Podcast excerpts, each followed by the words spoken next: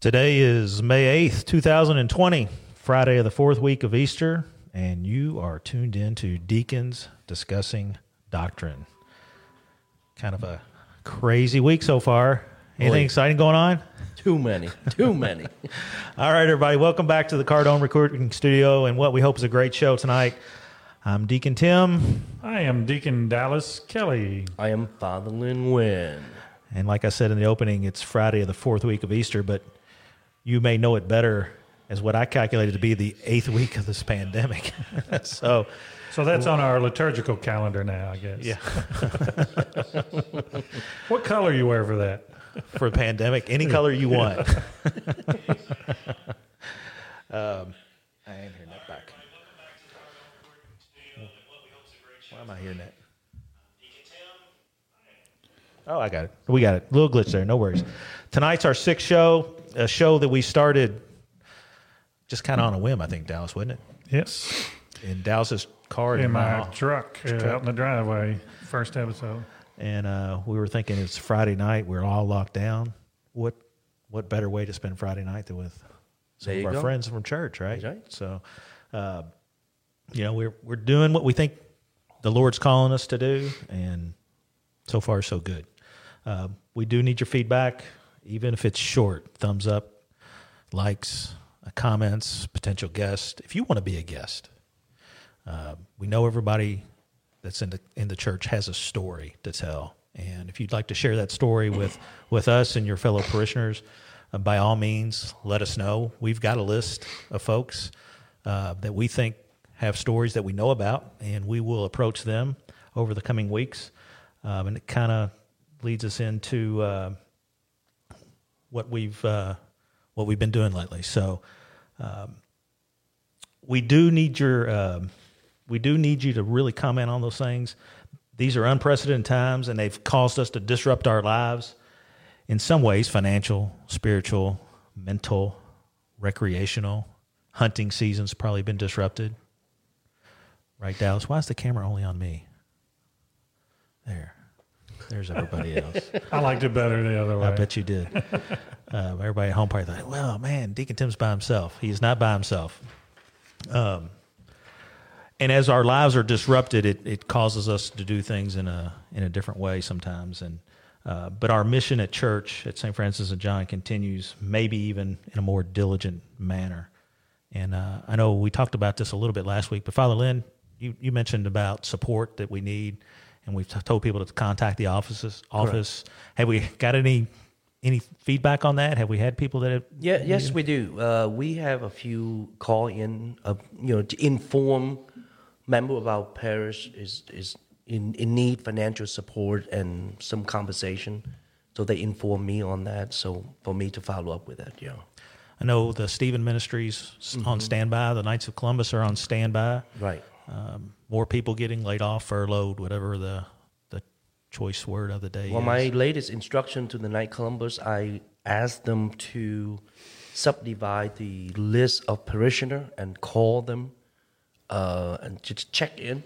You know, right. that would be an opportunity to reach out and see, make sure everybody doing okay out there. We need to know that. Yeah. So, and that's the same message to everybody listening tonight. If you know somebody at home that needs help, you know, let let one of us know, let the office know, and uh, we'll get that assistance out there to them.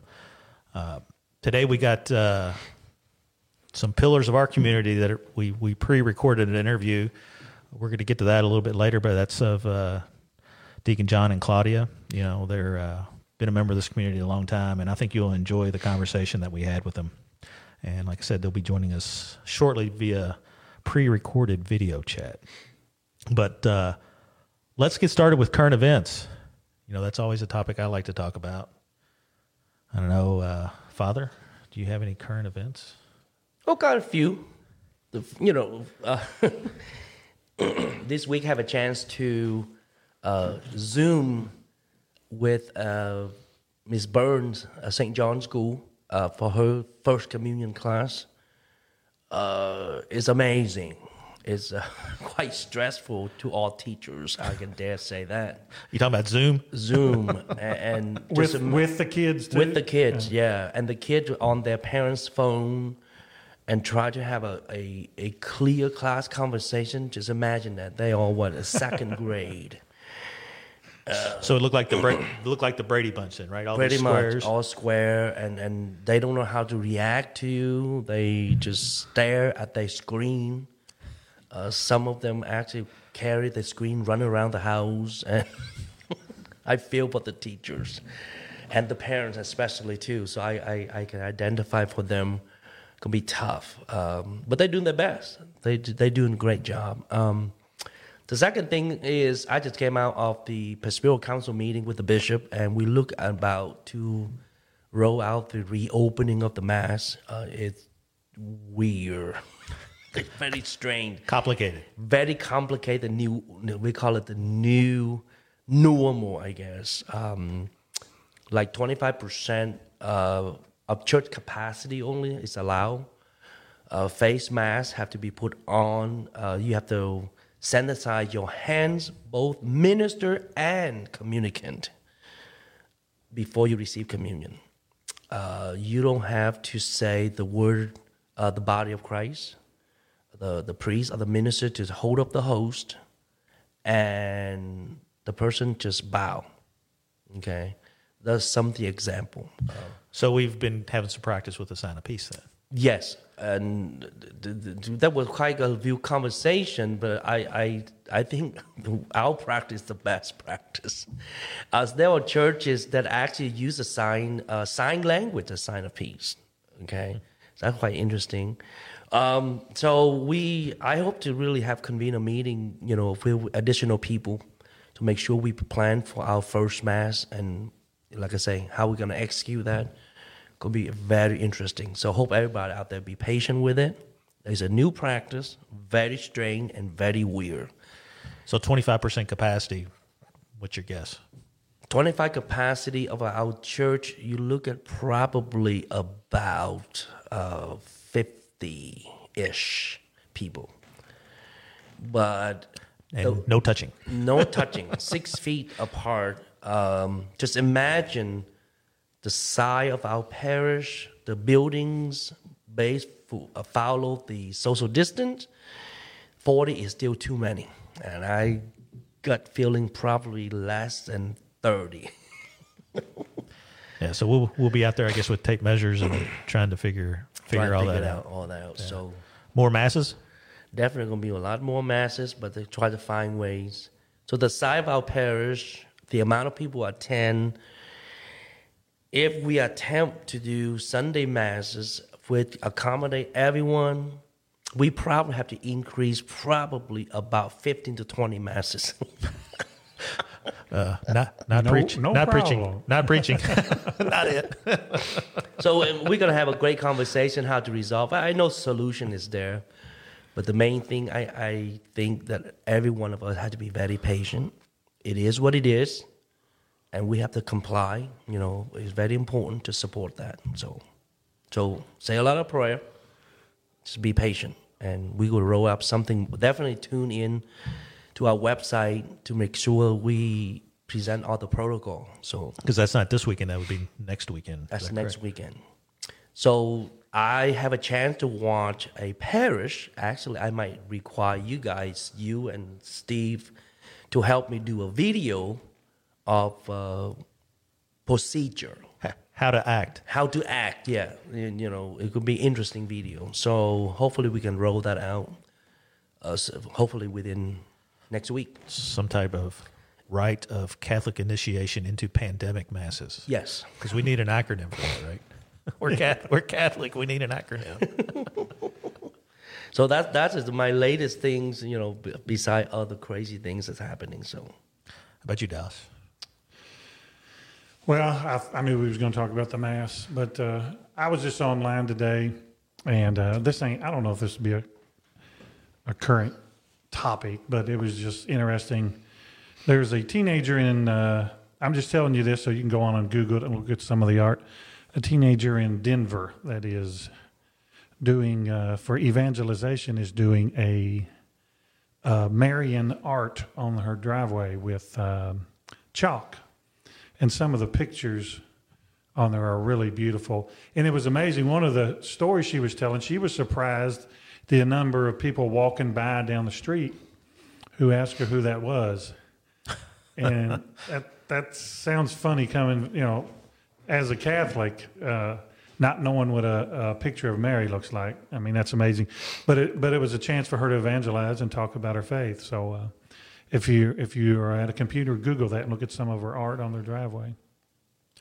I've seen a lot of that in our neighborhood as well. A lot of kids getting out and chalking things up a little bit. So uh, I know for me, the the big thing for me this week is is still just watching people adapt to this new way of life. You know, employees, work. You know, Monday work starts to happen again for a lot of people that have been off. Mm-hmm. And then you know, I happen to work in an essential business, and everything that we've learned up to this point, we get to throw out the door. We get to learn all kinds of new stuff that we weren't doing before. And uh, think my daughter was at Walmart today, and she heard uh, one of the the cashiers say the same thing we haven't been ha- we haven't had to wear a mask. Now we've got to start wearing a mask. It just it's confusing to a lot of people, and it creates a lot of anxiety and a lot of stress. Father, you talked about teachers. My obviously my wife's a teacher, and she's been doing those Zoom meetings, and you know I think it really really gets to the point where the teachers and the students are just way out of kilter. Right? Mm-hmm. They're out of their they're out of their norm. Uh, and it's it's not just teachers, it's not just students. It's like you said, it's parents, but it's it's I would say it's everybody. Everybody. everybody. You know, I think we'd be hard pressed to find people that, that aren't stressed in some way, aren't uh, inconvenienced. You know, uh, I'm just excited that the gyms are going to open back up because I've gained too much weight. That's my current. that's my current event. I've gained way too much weight. Uh, seen a lot of memes on uh, Facebook about gaining weight and stuff like that. So hopefully, we're getting back to uh, something something normal? If there is such normal as you can, yeah, for what's going on. Well, we're gonna we're gonna introduce uh, Dallas is gonna introduce here, not live. He'll, introduce uh, uh, Deacon John and and uh, Claudia.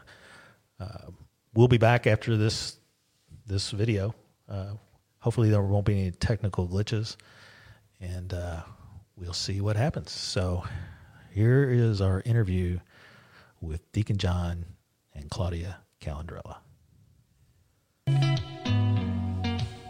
Did you ever stop and think why spend too much time just getting ready?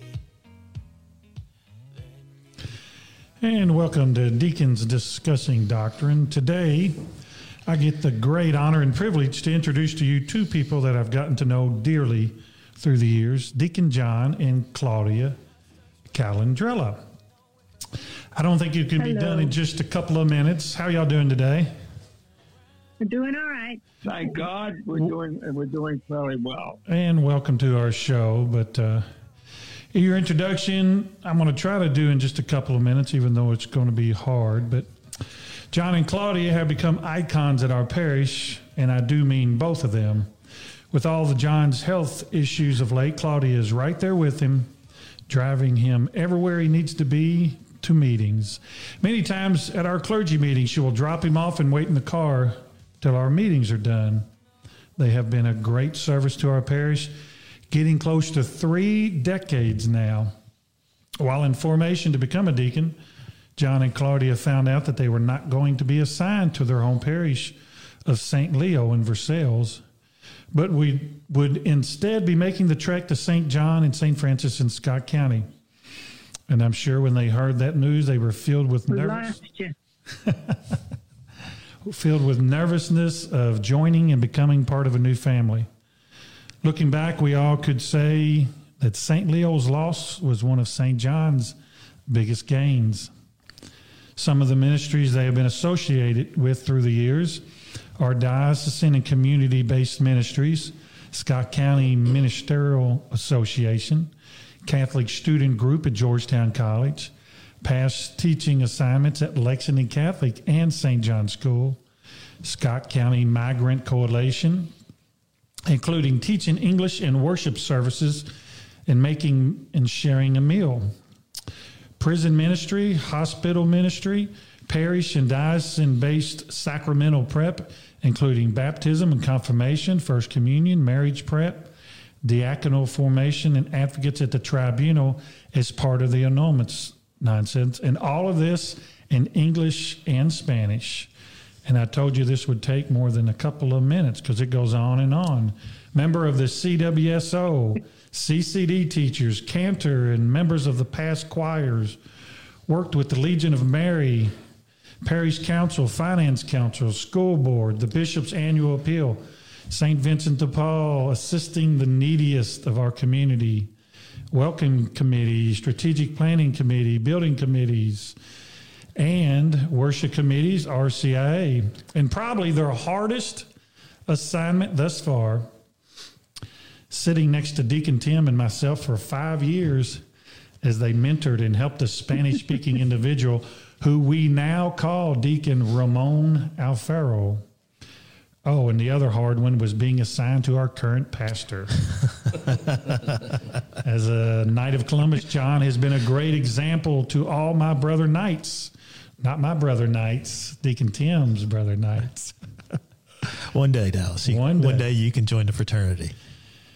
John joined the Knights over 50 years ago and has held most of the offices of the Knights, including being a past Grand Knight, formal district deputy, and serving on the degree teams of numerous Knight committees. John and Claudia, you are a reflection of our community and a witness to our Catholic faith, and we now welcome you to the program. Great. Thank you very, very much. Uh, those kind words. And, Uh, and believe it or not, I skipped a lot of it. recognizing the fact Well, that's okay.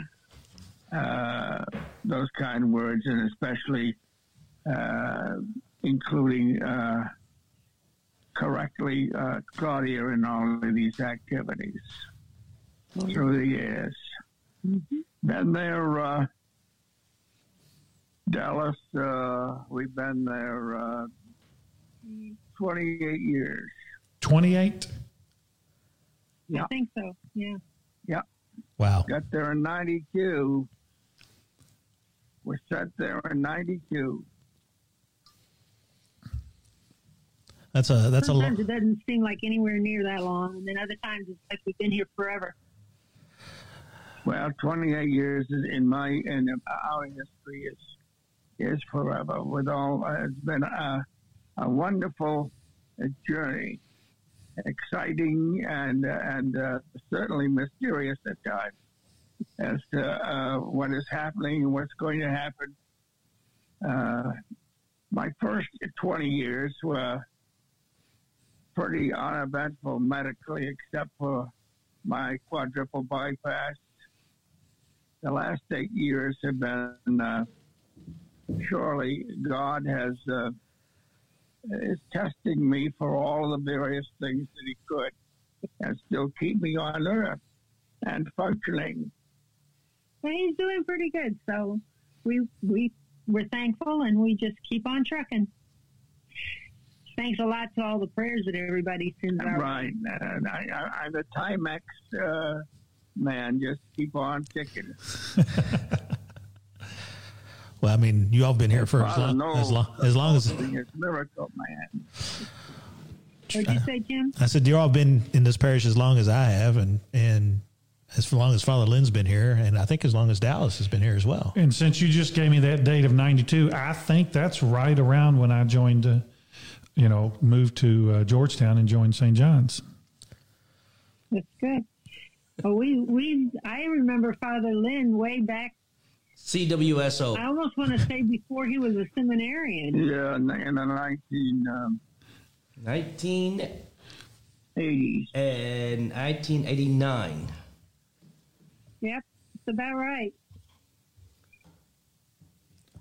So that's a long time back. Def, definitely We watched it fixtures. from uh, almost childhood to, to adulthood. So, you know, you guys are joining us remotely. You're really our first video remote guest. So we've got you on video so we can see you. You look good, John. Thanks God and look for you. Got hair. I'm his barber and everything else these days. So so tell us how this uh, this pandemic has changed changed life for you. Well, it's it's um, uh, for us, for Claudia and I, not as much as for others. Um, we we spent our, our, most of our time in, in uh, ministry when we got out, even before the uh, the virus, and since the virus, uh, thanks to uh, Father Lynn's generosity, uh, we've been able to function in some things. Uh, Since the virus, since, since the virus, no. since the virus, we've been basically at home. John Yeah. hasn't been out. He John has only been out of the house to the hospital and back, and then today was the first time he left the house on, you know, on our own was to a doctor's appointment. Um, Yeah. I mean, you know, and and that's depends on his health as to how much we get to do. and the weather. Yeah. Weather has a great deal to do with uh, what activities I'm allowed to do. Uh, you know, it's a simple thing like uh, if if it's uh, raining or the weather is under 40 or it's above uh, uh, 85, 90, we have to watch what we're doing, uh, what exertion we put on. And so far, uh, as I said, God has been good, and and uh, we and we know that uh, all the time. Know, there have been a couple of really good things I think about the pandemic. We've heard from quite a few people that we don't normally get phone calls from, that we'll see them occasionally at church and what have you, but then they've been making phone calls to us, so we've been, you know, actually having more contact in some ways with some people. So it's it's been uh, it's had its advantages. It's it's nice. Jim, I want to give uh, one of our parishioners a special kudos because she, uh, she, of course, is employed by uh, St. Joseph's uh, Hospital, but uh, she saw me every day, every time I was there for any any length of time, and that's Karen Mulholland and she's been a, been a she was a wonderful uh, and is a wonderful example of uh, ministry in action with love and compassion. And uh, really an expert. She shows her expertise in, in nursing. She's one of the very very best in that hospital and well known uh, throughout. Well, you you've had a lot of time in that hospital, so you would know. I mean, your opinion matters greatly. And this, Unfortunately, unfortunately, Tim, I'm on the uh, frequent flyer trap. Uh, you know, and the only thing they don't do is um, Well, actually, actually, he was only in the hospital three times last year. And when I make that statement, people kind of look at me, but it's just true because the, the previous year was like nine. nine, nine times. wow. So And I, we've made it all the way to May, the end of April before he went. So we'll see how many more months we go without another one. and he was just in just uh, two weeks ago, right? As? I say, it's up to God. I, I um, Yeah, he got out uh, a week and a half ago. And this was a little bit different because Claudia, you weren't able to go with him. No, it was no, it was totally different. And um, it was strange going through the hospital. You know, they had to take me to X-ray or whatever it was, and uh, uh, they changed me within the, within the hospital itself. Uh, you went by, there was no one there. You saw no one but the hospital staff and patients. That's it. Yeah. it was very different from my point of view, and and uh, I can sympathize. I mean, John, I was able to talk with him and what have you, and he was, except for when he was kind of not available that first day, I was able to talk with him versus, you know, like the people who go into the uh, ICU and what have you, or uh, they get put on the ventilators.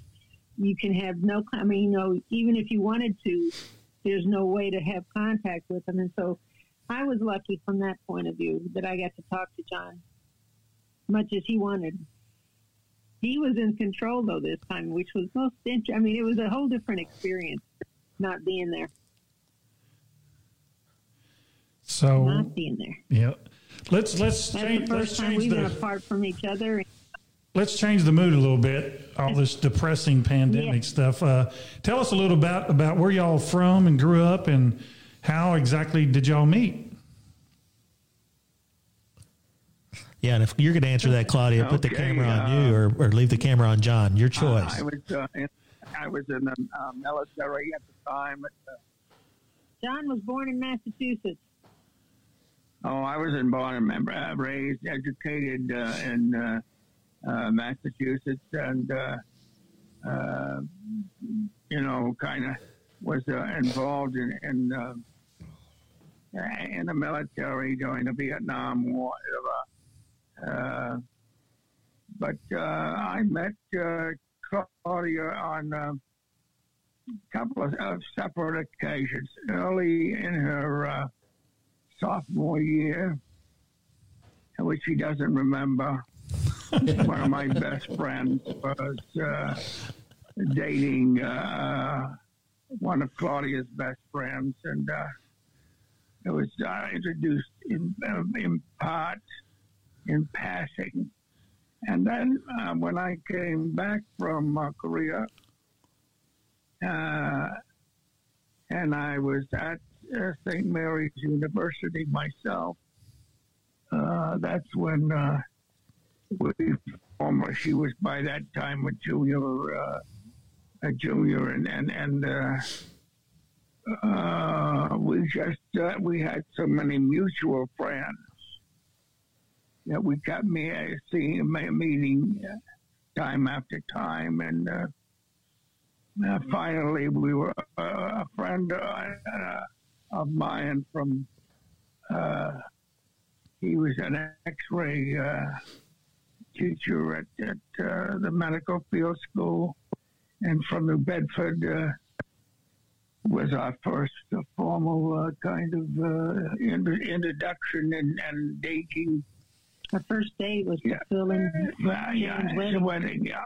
And uh, it's just history from then. It's been uh, almost 50 years, Tim. I was I'm I'm from San Antonio, Texas, and I was born there. And uh, after we got married, John was doing some work with fossil fuels and stuff, and it brought us here to Kentucky. And uh, we were here. It was probably going to be just for a couple of years. Well, it's been forty. so I mean, it's you know one never knows. I said, never know where the good Lord's going to take you or the skills that He's going to let you use. Growing up in San Antonio, I grew up around Spanish and Spanish speakers, but at, if you go back 50 years in history, learning that second language was not the thing. You learned, you know, you spoke English all the time. You didn't really speak the second language. And um, when my my formal education, I I studied that four years of Latin, three years of French before I ever took a Spanish class. But anyway, when I got up here, I considered my Spanish basically non-existent. You know, just a little bit here and there and yonder. But it was better than pretty much anybody else's going around. You know, around church that we were dealing with, and so when we started dealing with all the Spanish speakers, it was like, okay, Claudia, you know, You mentioned the migrant workers, and that's what uh, got us started that's that. really got got us started. We did that for 10 years, over 10 years. in San Antonio But anyway, but that's the, or here? no in, in, migrant work was all here, In Lexington, in here in Georgetown. yes. that I'm not in the Lexington diocese. Yeah. So, Claudia, you- John is uh, did you all both learn Spanish from an early John's age? from a small family. Uh, sort of. When you grow up around it, even if it's not the primary language in the household, you learn a lot of things. You know, it's, from San Antonio, it's kind of part of the culture. All right, and Oh, so, yeah. uh, but I didn't study Spanish until like 2000, 99, 2000 was when I went. I took a couple of classes down at Mock. Father Lynn went there too, the Mexican American Cultural Center, which is now university down in San Antonio. And uh, I went down and I took the classes in the summer for about uh, what is it, three or four weeks, Mm-hmm. and it's all day long. It's quite And 10 to intensive. 5. The disadvantage is that it's pastoral Spanish. And I didn't realize exactly what that meant till one time one of our parishioners had a fire. And I gathered up all kinds of kitchen stuff and took them to her. And I- was talking to her and I was laughing to myself because I can teach the sacraments, all about the sacraments, but I couldn't tell her, you know, what the things were from the kitchen. so it's, you know, your language is how you use it, you know?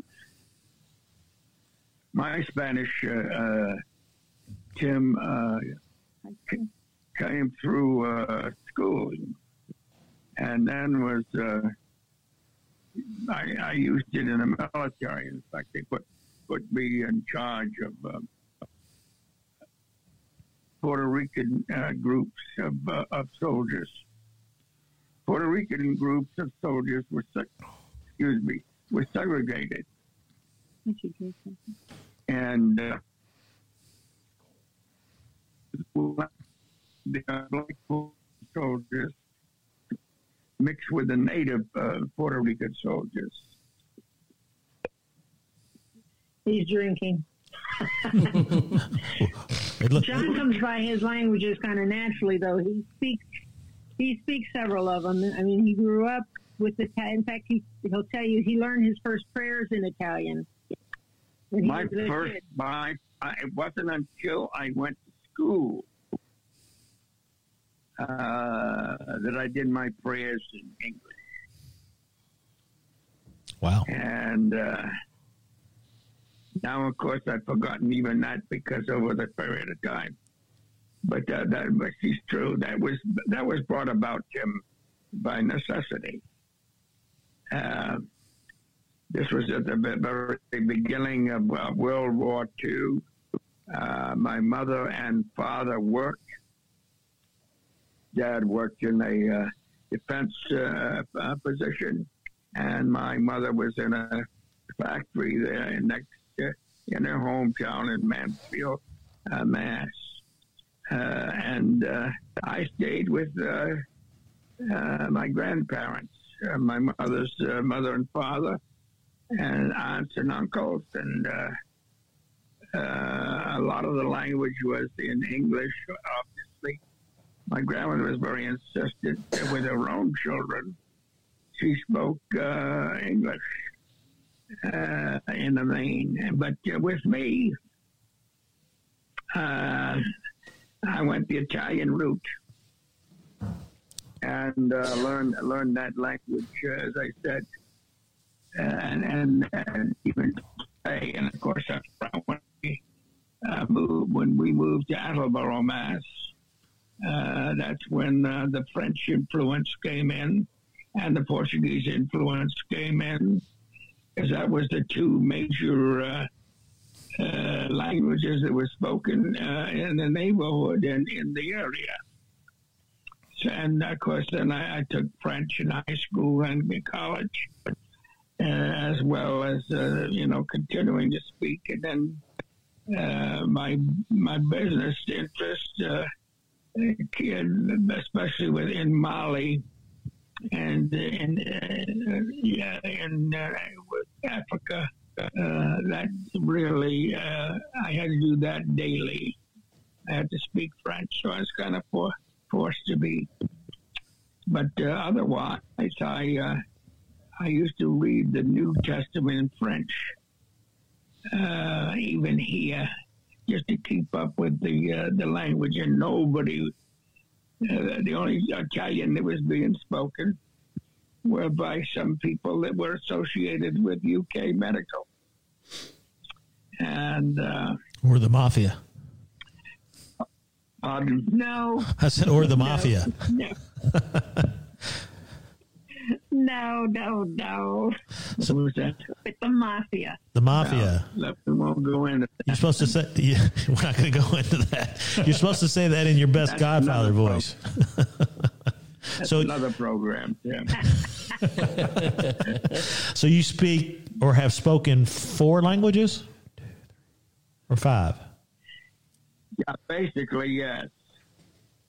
I re- read, uh, spoke, or wrote in, in, in uh, the four languages. English, Spanish, French, and Italian, Yeah, some Portuguese. You some read Portuguese. Portuguese. Oh, yeah, I read Portuguese with no problem. So when we want to start Okay. the, the the French mass back up that Father uh, uh, Derek started, you could come and help us out. Au nom du Père, et du Fils, et de Saint-Esprit, ainsi soit-il. So That's the sign of the cross. We Father Right. Lynn knows that. we we May we?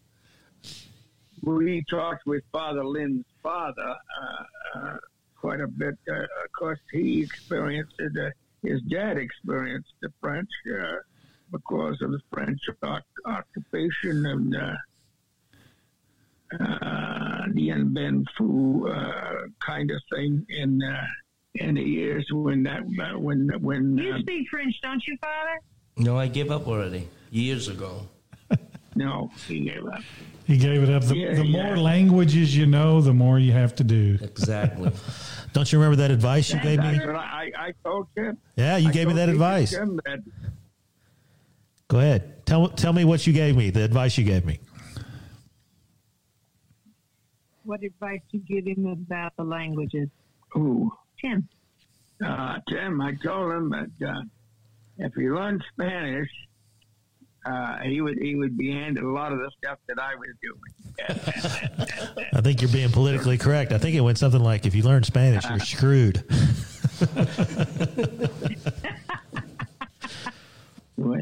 It it's. I don't think so, but that's a that's the right idea. I still I still have a goal to learn it's A lot Spanish. of work. I know my mother.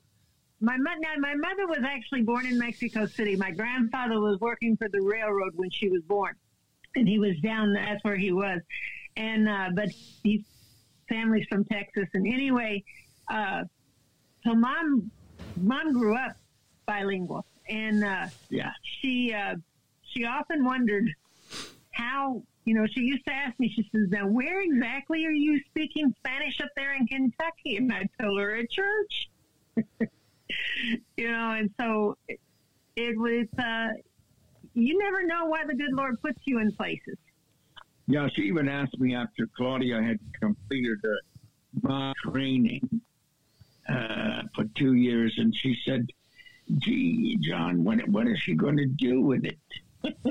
and uh, I had to sit down, kind of explain it, uh, the explosion of of uh, the Hispanic uh, culture and the uh, Hispanic uh, population, uh, but particularly on the horse farms and uh, on the agricultural the migrants yeah farms.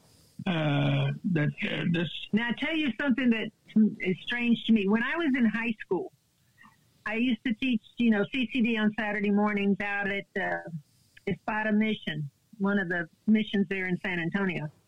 And uh, anyway, we, we used to go out on Saturday mornings and we worked with migrants, kids of migrants who traveled north to work in the farms and what have you, and then would come home in the wintertime to the San Antonio area.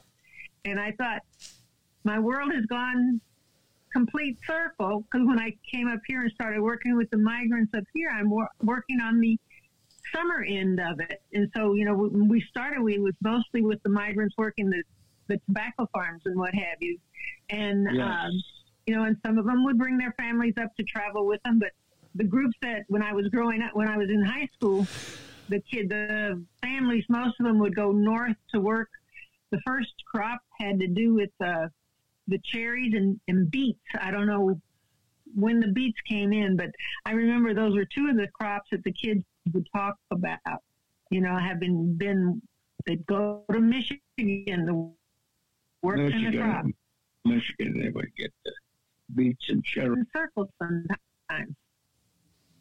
And you never would have expected it. And we wouldn't expect uh, if somebody told, uh, let's see, even Father Lynn, uh, uh, that uh, you know we would have a population of uh, uh, in, in Kentucky uh, fifty thousand. Uh oh.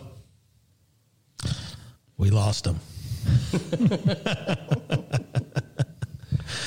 It might have been. Is it about time To to be the wrapping people in up? Georgetown. Oh, they're Oh, back. got 'em back. We got them back. We lost you there for a second. You're back.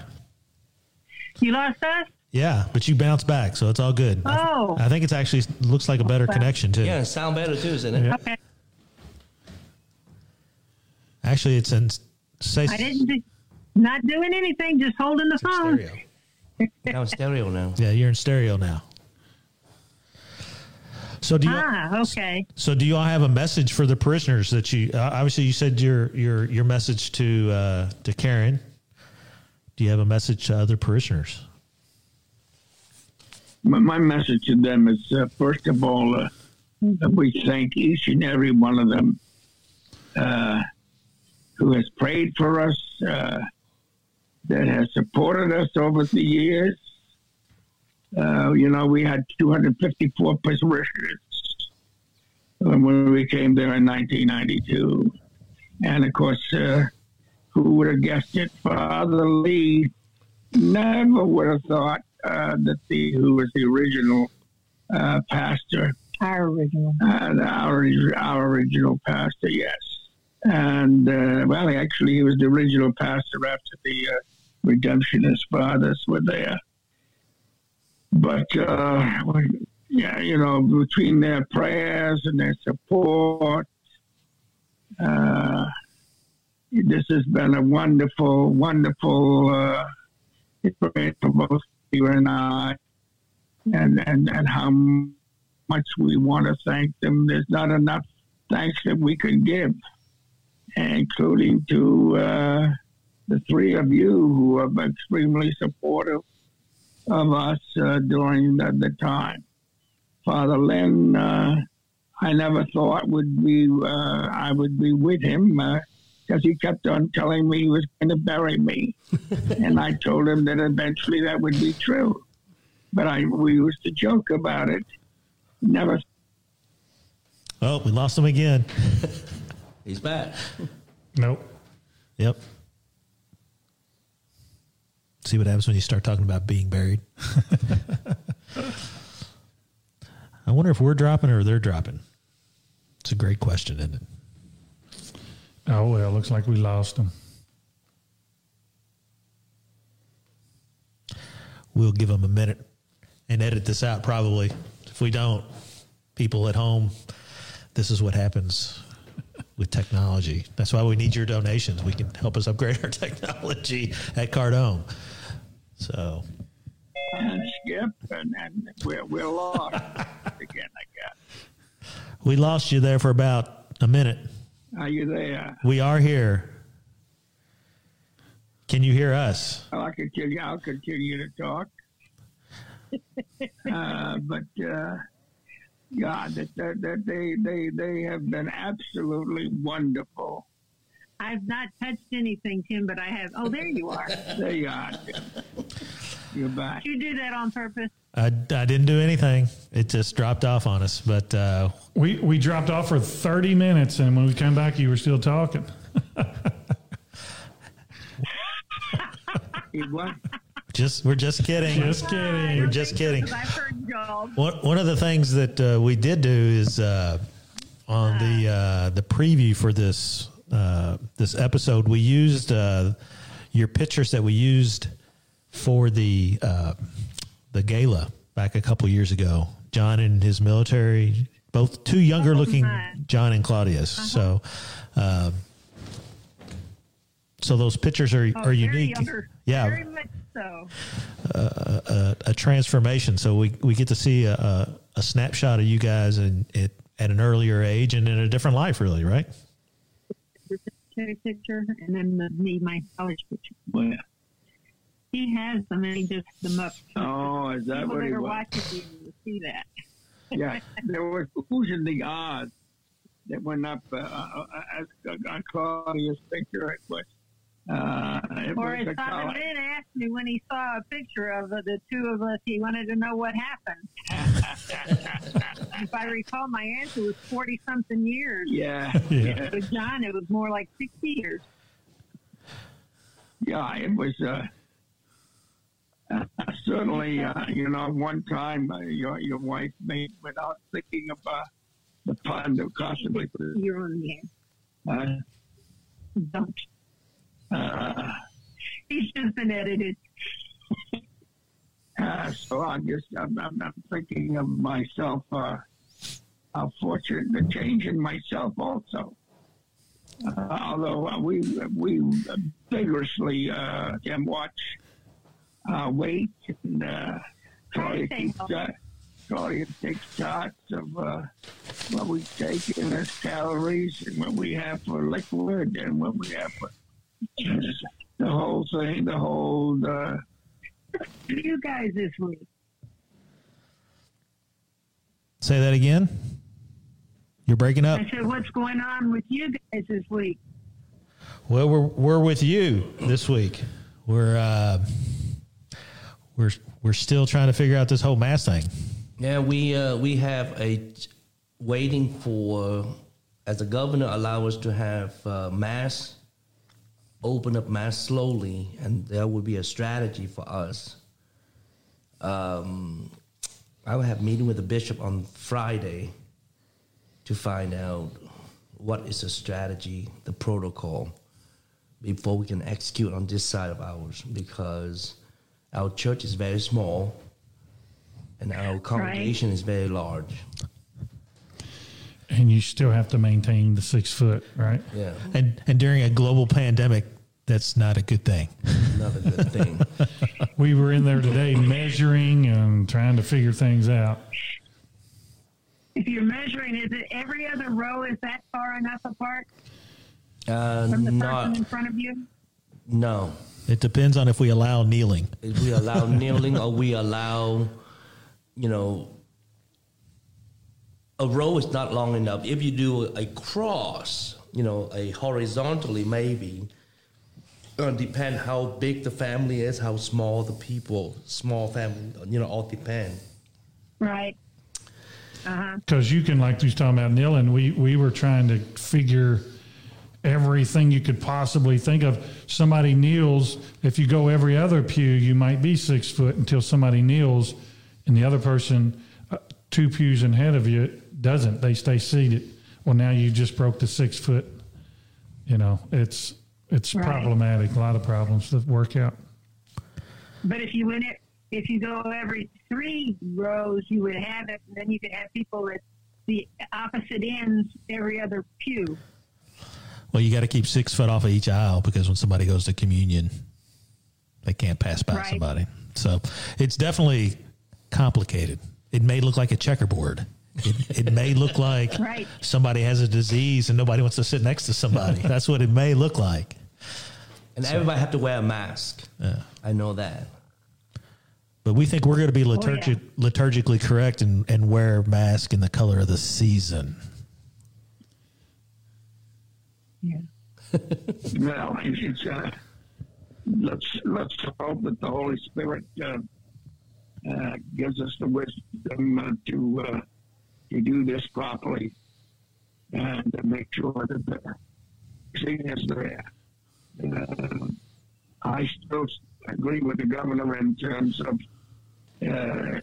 spacing is important, and health comes before any other consideration. Yeah. Have they? T- I mean, I've been thinking about how we're going to go to communion and what have you. I think that's going to be interesting too, isn't it? Communion, yeah. I mean, uh, and as Father Did said, you the- hear the- that, Jim? I did. Can you hear me? Claudia, can y'all hear me? Check. Yes, we can hear you. Check one. So yeah, so that's what Father was talking about. Friday they have a meeting, uh, the Presbyteral Presbyteral Council, uh, to talk about uh, you know what it means for us to go back as Catholics, and I think you know obviously during this pandemic, a lot of folks have have experienced their church in a similar way to the way they experienced it when they went there. And by that, that I predominantly mean the Protestants. Being Catholic, you know, not receiving communion, and in this case, Not going, having the sacraments. not having the sacraments, and in this case, going back, that adds a level of complexity that most churches don't have to experience. So it's obviously challenging for us, um, you know, but there's nothing easy anymore. So we just have to we have to figure it out, and, and we'll do that. And hopefully, um, the Holy Spirit, as John said, will will continue to work, and we'll get through this pandemic. And by the end of the year, we'll be back to normal, whatever normal normal is. Well, that was it. That was a hard. That was a hard stop. We talked a little bit more, but we edited that out. Deacon John will be back at the very end of this episode uh, for s- some words at the very end. So, uh, great people, you know. I mean, what do you, what do you guys think? Uh, obviously, stewards in the community. They've been. Uh, I mean, it- just a great for me. They've been a great sense of uh, service. service and Deacon Timmy and you got to know him a lot better over the five years that we've uh, literally sat right beside him for five years of the classes that we went through where they mentored uh, Ramon. Ramon, Deacon Ramon. And I'm sure when you came into the when you came to the parish father that he was a pillar at every meeting, right? Oh yeah, he, he didn't miss a His meeting. bed doesn't miss a beat. He's constantly Claudia helped a lot with the Hispanic community. I found used them very useful in the in the midst of transition.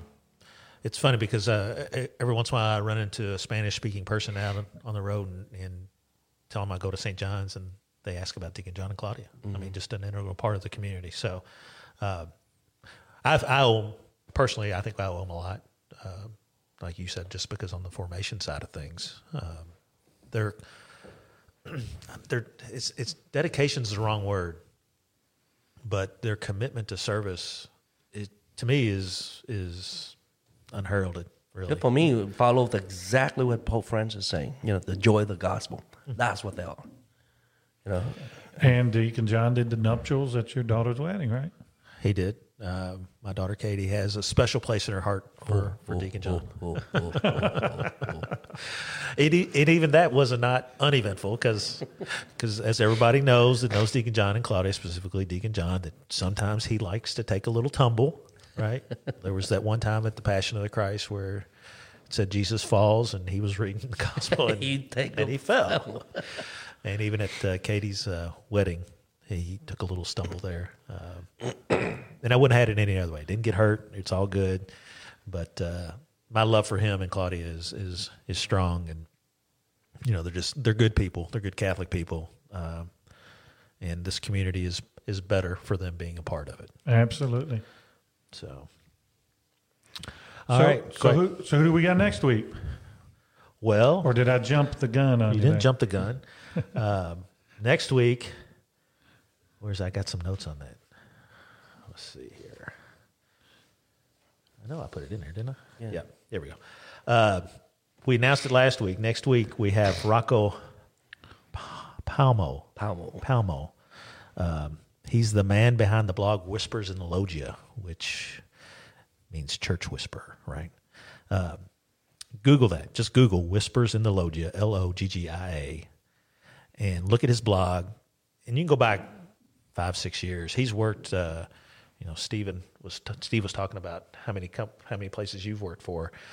Rocco's the same thing on the you're on the video side and that side of it. He's on the the correspondence side of it. He's worked at a lot of the big names from uh, CNN to CNA. Uh, just a just a guy that in his current ministry, I'm going to call it a ministry because he serves a, a purpose in, in, the church. Uh, he he he tells the stories like he sees them, and uh, breaks a lot of news, especially about bishop appointments and stuff.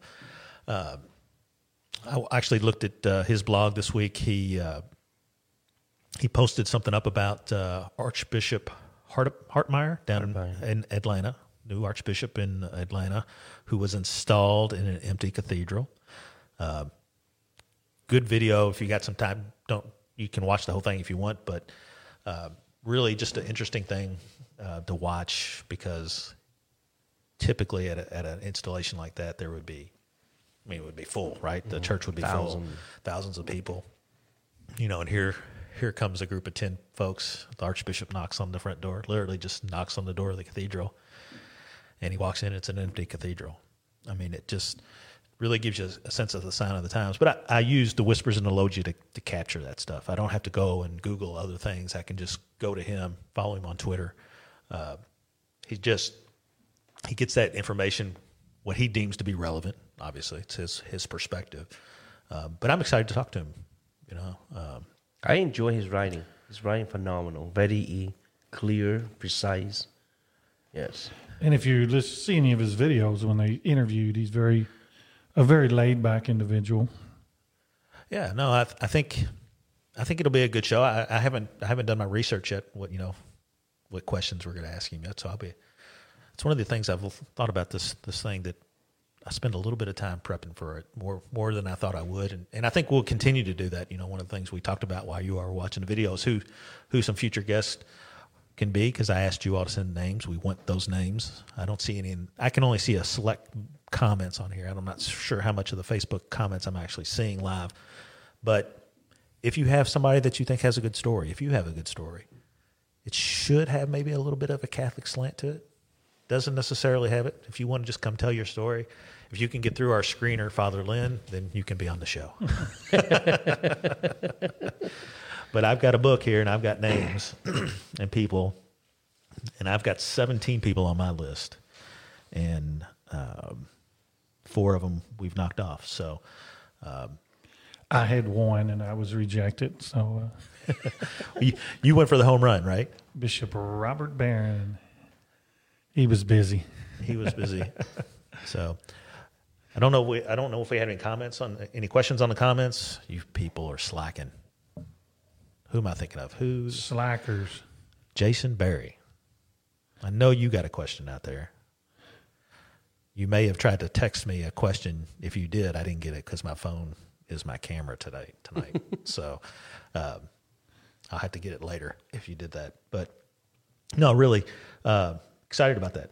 Excited about next week. Uh, don't know what the next week holds. I think we agree on what we want the week after that to, to hold. Who who we wanted to try. We just ain't contacted them yet, so we're not going to announce their name. Uh, but hopefully next week too. What you see here today, this uh,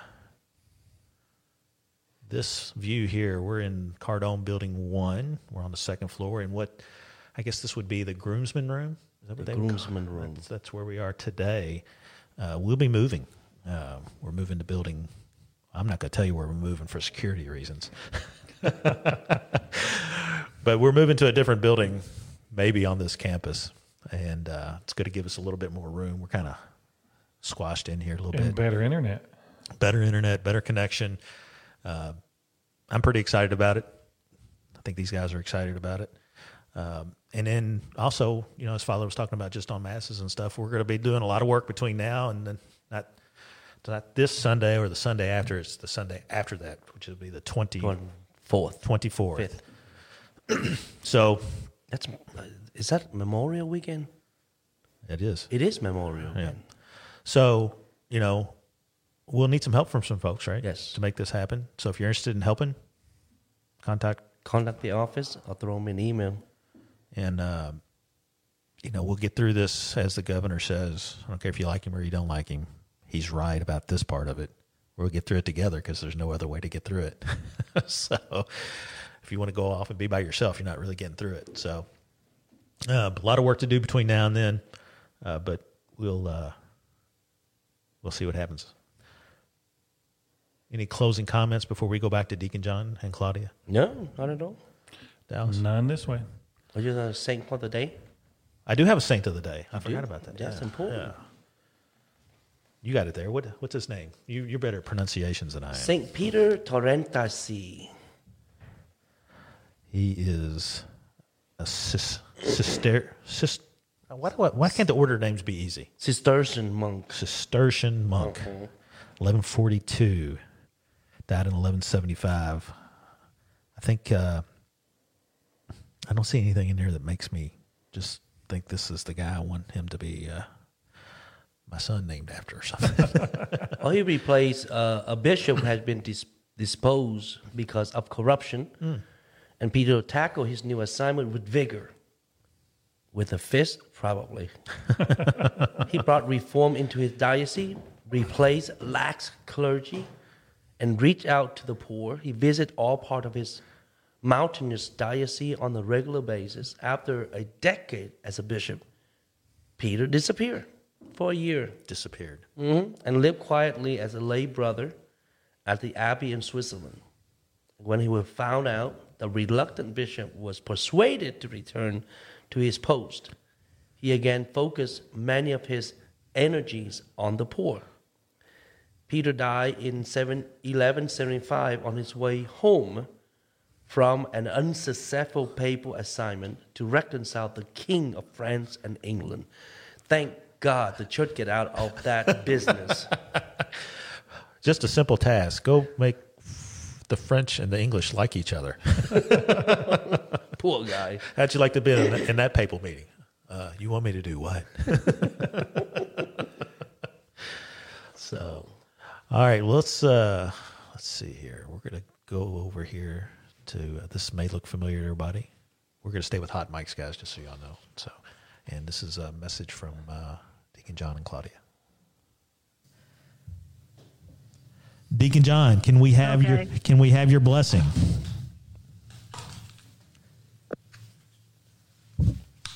They want your blessing. All right. Uh, the Lord be with you. And with your spirit. Spirit. May Almighty God bless you in the name of the Father, the Son, and the Holy Spirit. Amen. Amen. Amen. Go in the peace of Christ. Thanks be to God. There it was. Thank you, Deacon John and Claudia. And I know you guys are listening back home. Thank you for joining us earlier this week. But most importantly, thank you for your great example on how to live your vocations, both marriage and as part of the diaconate. Thank you both. And until next week, I'm Deacon Tim. I'm Deacon Dallas. I'm Father Ling Wen. Bye, everybody. Goodbye.